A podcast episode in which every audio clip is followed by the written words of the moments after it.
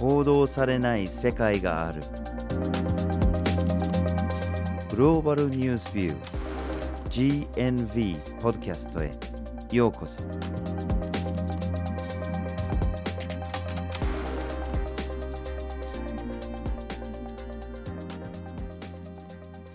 バージル・ホーキンスです。岩根あずさです。今回のポッドキャストのテーマは生物多様性の危機ですはい。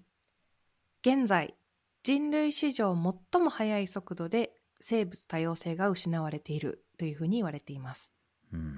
これどれぐらい危機的な状況にあるのかというと、史上6番目の大量絶滅期というふうに言われているんですね。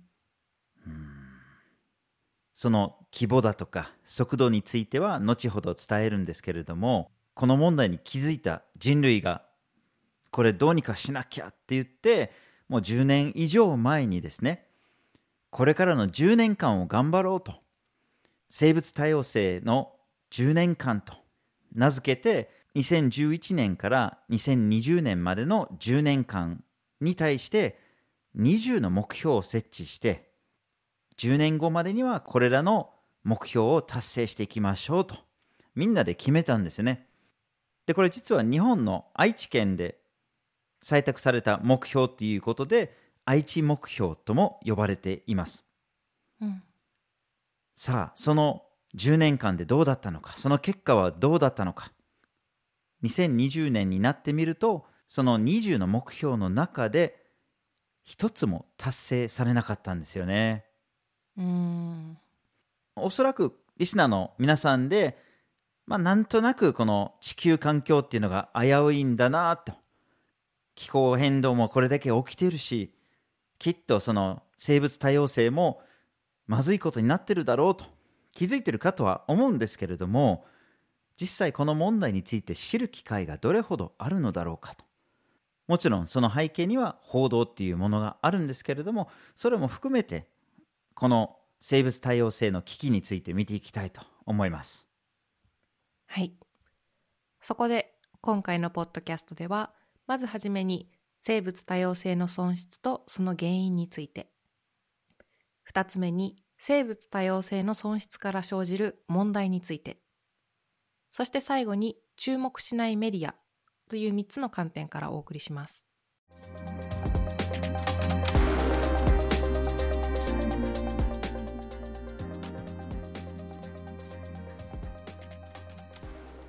でははじめに生物多様性の損失とその原因について話をしましょう。はい。そこに入っていく前に、まず生物多様性とは何なのかということを考えていく必要が少しあるんですけども、うんよく聞きますよね。生物多様性の重要性とかっていう言葉があるんですけども、この生物多様性っていうのは、ただ単に生物の種類の多さ、多様さだけを指すものではなくて、例えば遺伝子のレベル、種のレベル、生態系のレベルなど複数のレベルから考えていくことができるものです。はい。そしてこの生物多様性の損失の問題なんですけれども、まあ冒頭にも言いましたように、現在は6番目の大量絶滅期になってしまっているということなんですけれども、うん。まあ、じゃあこれまで5つもあったわけなんだけれども、まあ、ほとんどは大昔の話ですよね。うん。で例えば今の絶滅期って呼ばれてる時期っていうのが実はこれ恐竜時代以来の最大のものになっているとされているんですよね。うん。それ以来の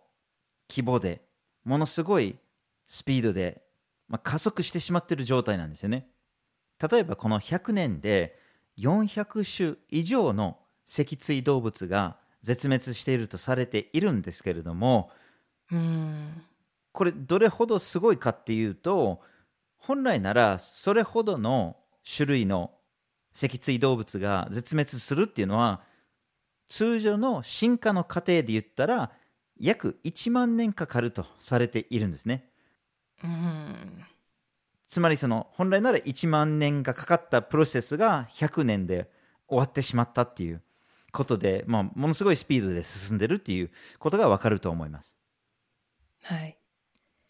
で、この生物多様性が損失していく、ある動物とか、まあ、植物とかが絶滅するっていうのは、ただ単にそれだけの問題ではないんですよね。うん。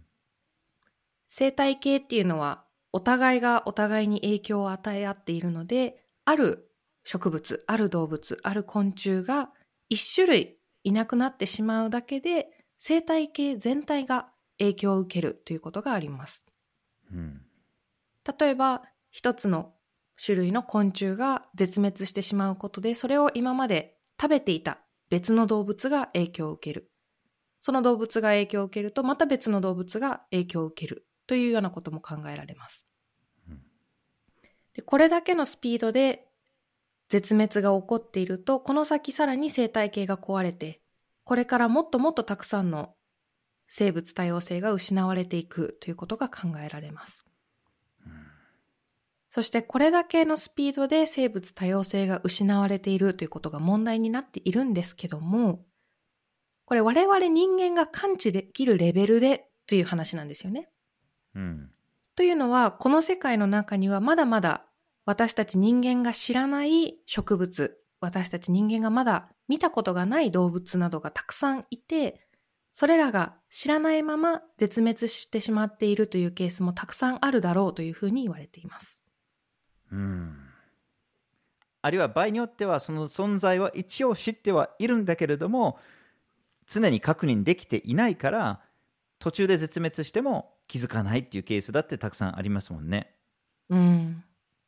さてなぜこれほどに生物多様性が失われているんだろうか今度はその原因を見ていきましょはい。う国連の環境計画っていう組織が生物多様性の損失について5つの原因を挙げていますうん一つ一つ見ていきましょはい。まず一つ目に挙げられるのが自然生息地の損失です。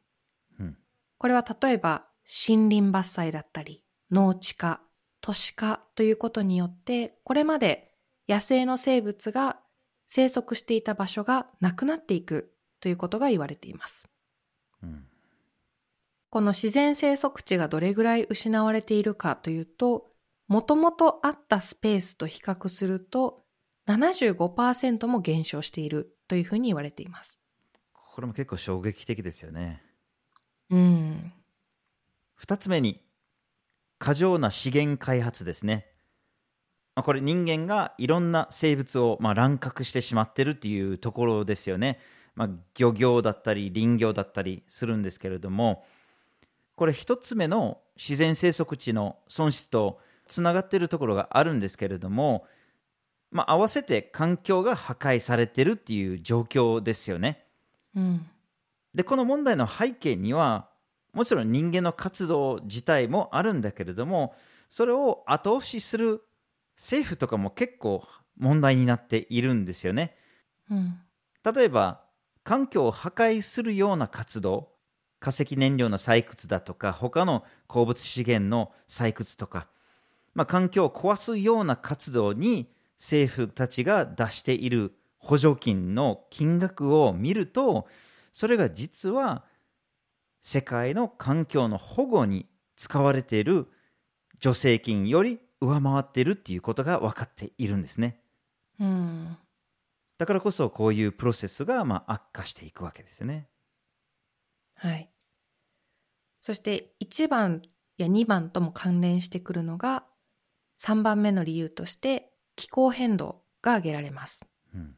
まあ、この気候変動の原因としてはやはり森林伐採だったりとかいろいろな環境への負荷ということが挙げられるんですけども気候変動そのものが生物多様性の損失にも影響を与えています。うん気候変動が国境線を知らずにどこにでもどこの国にでも影響を与えるようにこれは陸の生物にも海の生物にも空の生物にもどこにいる生物にも影響を与えています。あるデータによれば気候変動によって世界全体の生物の4分の1がすでに影響を受けているだろうということが言われています。こういうふうに見ると、やはり気候変動も生物多様性と非常に密接に関わっているということがわかります。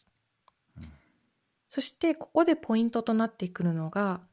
いやいや、気候変動というのはもう何万年も前から気候っていうのは変わってきてるよね。で、それに合わせてこう生物っていうのは進化してきたから、気候変動が起こっていても進化すれば大丈夫というような議論もあるんですけども、何せスピードがすごいので、その進化をする、対応していく前に気候変動が悪化していって、変化する気候に合わせる前に絶滅してしまうというようなことが起こっています。はい、4つ目の原因は環境汚染です。人間活動のさまざまなところで有害物質が出てるっていうのがポイントですけれども、まあ、例えば工場から出てくるもの、鉱山から出てくるもの、農業の過程において出てくるもの、あるいは我々の私生活の中で出てくるものですね。有害物質が空に、海に、陸に、いろんなところに排出されていって環境を汚してしまうという問題ですね。そしてこの数十年で何といってもプラスチックの問題が挙げられますね。うん。まあ、最近プラスチック問題に対する意識が少しは上がっているものの、いまだにプラスチックだらけの生活ですね。まあ、スーパーの陳列棚を見れば、ほとんどプラスチックで包まれているものばかりで、それがやがて環境に出ていってマイクロプラスチックになっていって、まあ、環境を汚してしまうと。これがまさに生物多様性の損失につながっているわけですね。うん。そして5つ目の原因として挙げられているのが外来種の増加です。うんグローバル化によって人や物というのがもう自由に動き回るようになりました。それに伴って時には意図的に時には意図せずとしてある場所から別の場所にそれまで存在していなかった生物というのが運ばれるようになってしまいました。で、その運ばれていった先で、その運ばれた生物が繁殖をしたり、増えたりする中で、それまであった生態系のバランスを崩してしまうということが起こっています。うんこれによって地球全体の5分の1の生態系が影響を受けているというふうにも言われているので、この問題も非常に深刻だということがわかります。はい、やっぱりどの原因を見てても人間が原因になってしまってるっていうことは分かりますね。うん。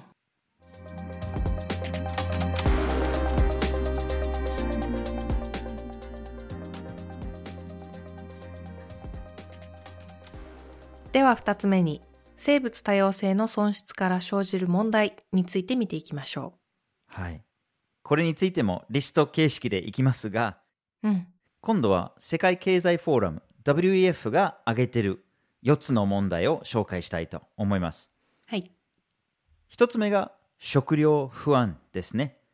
まあ、我々の見えてるところでも見えてないところで生物っていうのはいろんな働きをしてくれているんですよね。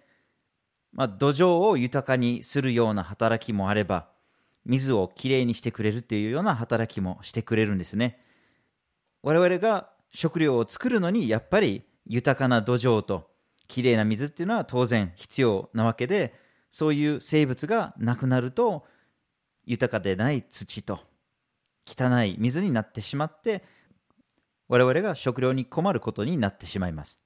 うん。そして生物のもう一つの大事な役割っていうのが植物の受粉なんですね。でこの受粉において動物が実はものすごい大きな働きをしているんですよね。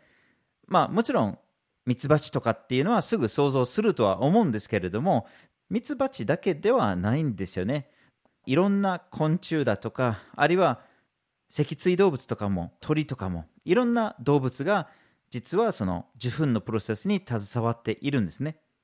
実は人間が生産する食物の約75%が何らかの形で動物によって受粉されているんですよねうん。なのでいろんな意味で生物多様性がなくなると食料が不安になってくるんですねはい。そして2つ目の問題として挙げられているのが健康不安です。うん先ほどもあったように生物多様性というのはきれいな空気、きれいな水を作ることに貢献してくれています。うんこれが失われていくとだんだんと空気が汚染されていって水が汚染されていってそういったものにさらされることで私たちの健康が損なわれるという結果が生まれてしまいます。うん加えて私たちが今使っている薬の原料を元をたどってみるとこういったものって実は自然界から調達されているということが非常に多くあります。うんつまり生物多様性が失われていくとこういった薬の原料になるような植物とか昆虫とかまあいろいろな生物がいなくなってしまってこれから先別の種類の薬を作ろうとかもっとこういった薬を作ろうっていう時にそういうことができなくなってしまうのではないかっていうふうに言われています。さらに森林伐採が進むことで生物の生息地が減少していく。で、その近くで人間が、まあ、町を作ったり、工場を作ったりとかして、人間と野生の生物が近くに住むようになってしまいます。うんこうすると、意図をしていなかったとしても、人間と野生の生物が接触してしまい、これまで人間がかかったことのないような病気にかかるという危険性があります。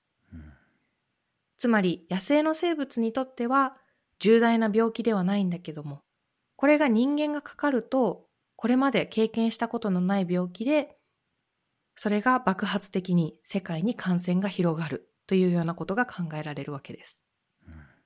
この一つの事例として考えられているのが新型コロナウイルスですよね。これも病原は、もともとは野生の生物から移ったのではないかというふうにされていますし、この先森林伐採なんかが進むと、新型コロナウイルス以外のウイルス、病原というのに人間がかかっていく可能性も高くなります。はい。三つ目の問題は気候変動の悪化ですね。先ほど生物多様性の損失の原因に気候変動を挙げたんですけれども、生物多様性の損失の結果でもあるんですね。うん。つまり生物多様性が失われていくプロセスの中に森林伐採だとか、あるいは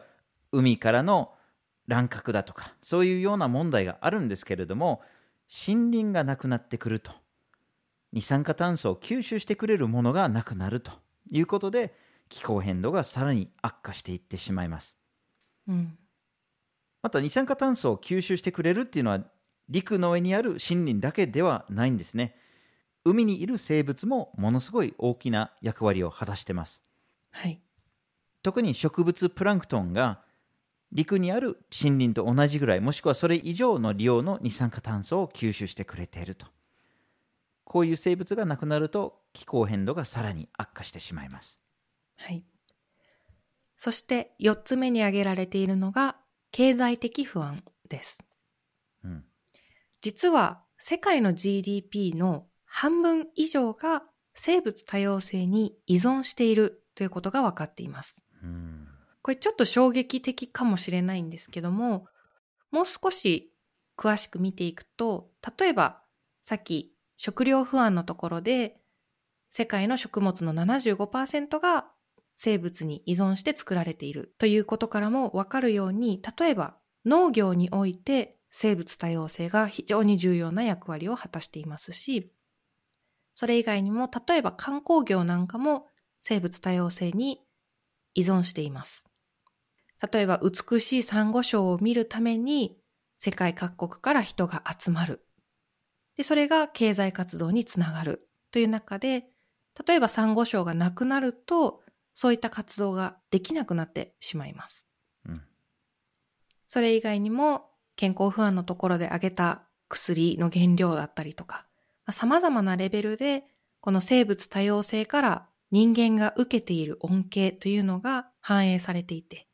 それが失われることによって私たちの経済活動の基盤そのものが揺るぎかねないという状況が起こります。はい。これだけのスピードでこれだけの規模で生物多様性の損失が進んでいるわけだし、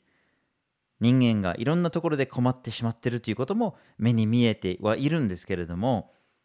それに対して我々はどのような対策をとっているのだろうか、何らかの形で進んでいるのだろうかと。冒頭では愛知目標の話はしましたけれども、まあ、どうやらこの10年間はあまりうまく進んでいないということが明らかですけれども、実はそれより前に遡ってもあんまり進んでこなかったっていうこともわかるんですね。うん、人間は数十年前から問題視してはいるんですけれどもそれに対してうまく動けてないのも現状ですね。例えばその2010年に愛知目標を設定したんですけれどもそれが実は初めてではないんですね。もっともっと遡って2002年に国際的な目標を設定したんですけれどもそれも実は達成されないままで終わってしまってここ20年を見てても何一つもうまく進んでないっていうことが分かってしまいます。うんそういった中で設置された愛知目標だったということなんですけども愛知目標の中には20の項目がありました。その項目の中には、例えば、持続可能な農業、漁業、林業、さらには外来種の根絶といったような分野がカバーされていて、これだけを見ると、ああ、重要そうだな、これはやらなければいけないなというようなことが書かれています。うん、ただ一つも達成されなかったというところが非常に残念な点ではあります。うん、一方で、ある程度改善があったっていう分野もあって、例えば環境保護のための地域が増えたことだったりとか、外来種の減少などの分野では達成はできなかったんだけども、改善はできてるよということが報告されています。ただ、いずれにしろ一つも達成できていないっていうのが大きなポイントで、やはりこの生物多様性の損失っていう問題が着目されていない、ないがしろにされているのではないかというところに危機感を感じます。はいまあ、こういうような国際的な目標というのはすごく大事ですよね。各国の政府が集まってみんなで決めて、まあ、それで一応統治されてる世界がカバーされるっていうことになるのはわかるんですけれどももちろんこれ政府だけに頼ってしまうと今のような状況になってしまうし政府だけが動くべきっていうわけでもないんですよね。うん、政府が動こうとしなくても、あるいは達成しようとしなくても、企業たちにも大きな責任がありますし、我々個人にも責任があります。政府の責任転換になっちゃいけないんだけれども、でも、みんながみんなで頑張らないといけないっていうのも間違いではないんですね。うん、で特にその上にあったような原因を見ているとどうしても企業がその背景にありますよね。その環境を汚染したりだとか、あるいは資源を乱獲したりとかっていうのはやっぱり企業がやっているので、やっぱり企業が主導になるっていうのも重要な点なのかもしれないですね。うん、しかし企業もあまり動いていないのも現状です。これ2016年のデータですけれども、アメリカの上位500の企業に対して調査をしたところ、その500社の中で生物の多様性に関する明確な目標を持っていたのは5社しかなかったんですよね。うんなのでこの問題に真剣に取り組んでいるグループはどこにあるんだろうと思ってしまいますね。NGO はいろいろと声を上げてはいるんだけれども、うん、どうやらまだ企業だとか政府には響いていないようですね。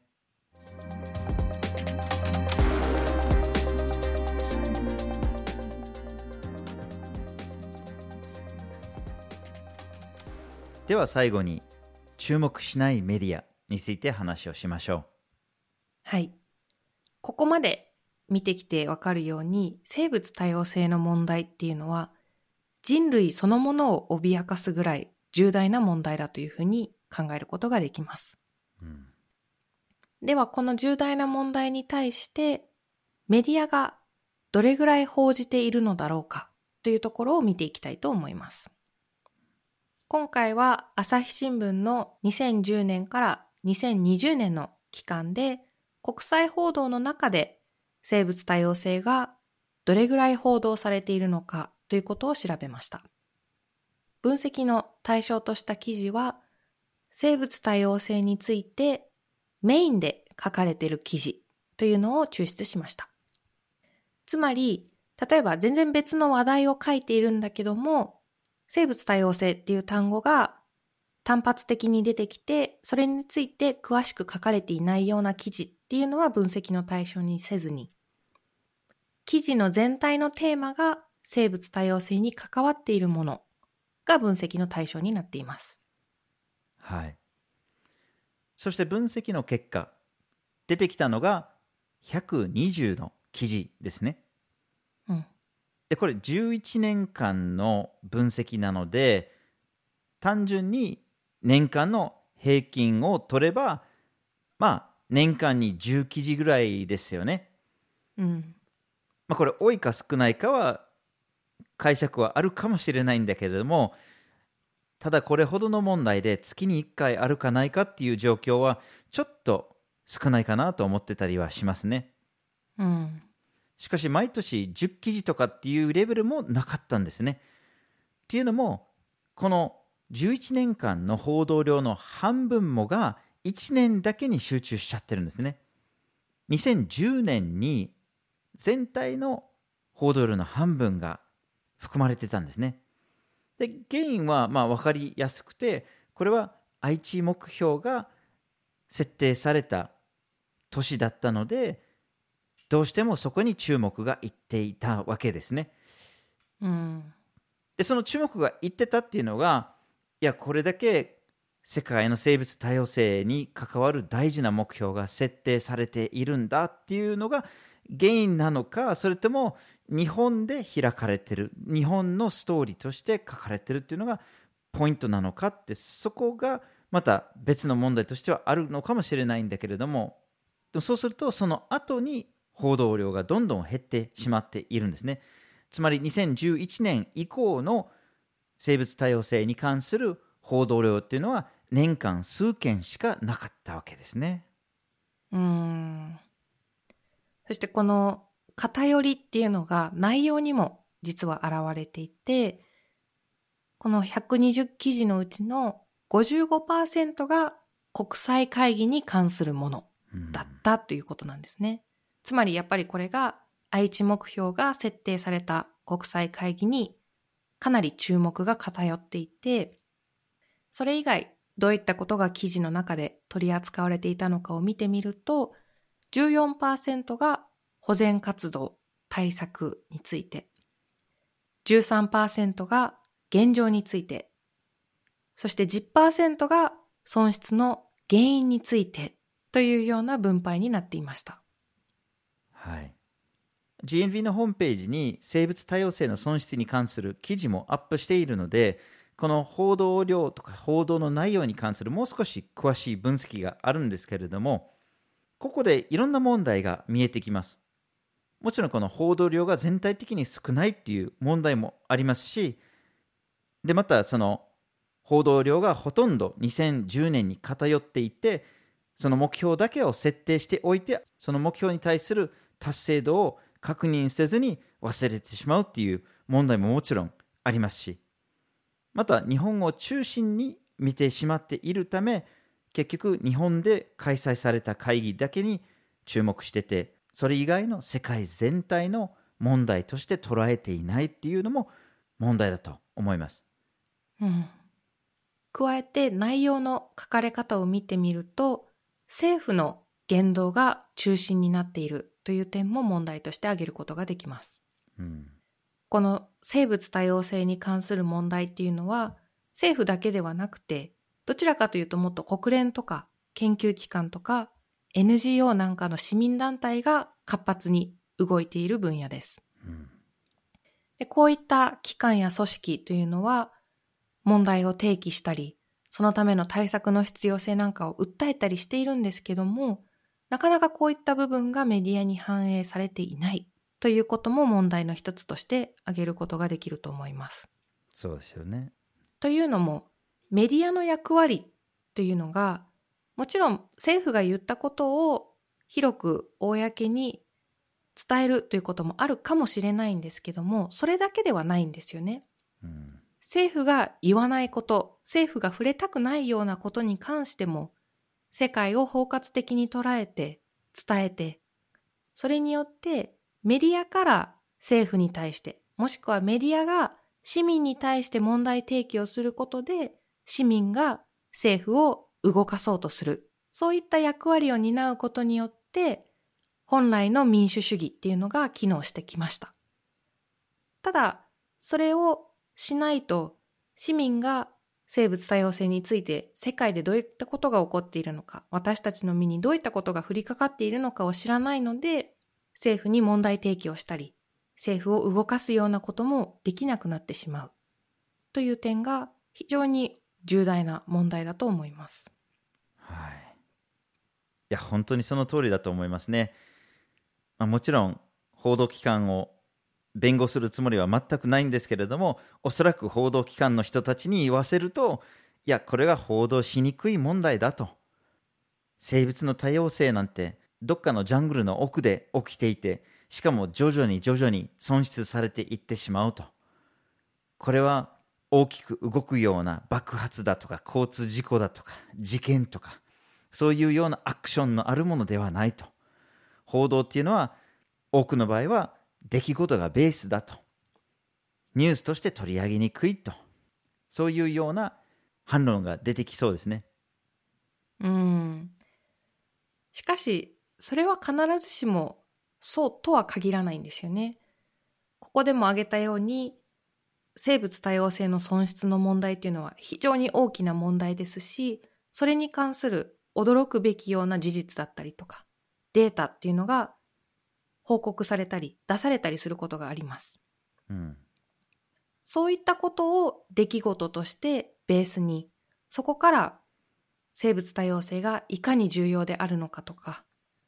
なぜこれが損失されてはいけないのかというような解説を踏まえて記事を書いていくことによって、読者の問題意識を高めることができますし、問題意識が高まっていけば、その後、出来事ベースではなかったとしても、この生物多様性の問題自体をもっと紙面で扱えるようになっていくのかもしれません。うん。そう考えると、ネタにするものはたくさんあるはずなんですよね。ありますね。まあ、もう一つ問題になってくるのが、この自国中心主義のメディアですよね。結局のところ、世界の問題としてなかなか捉えることができていないっていう問題があるんですよね。ただ、これほどの生物多様性の損失っていうのは本当に国籍とか国とかを問わず、これが人類が直面している問題であって、人類の存続までがかかっているものなので、メディアにも政府にも企業にももう少し真面目に取り組んでほしいなというふうに思います。はい。今回のポッドキャストは、生物多様性の危機というテーマでお送りしました。まずはじめに、生物多様性の損失とその原因について。二つ目に、生物多様性の損失から生じる問題について。そして最後に、注目しないメディアという三つの視点からお送りしました。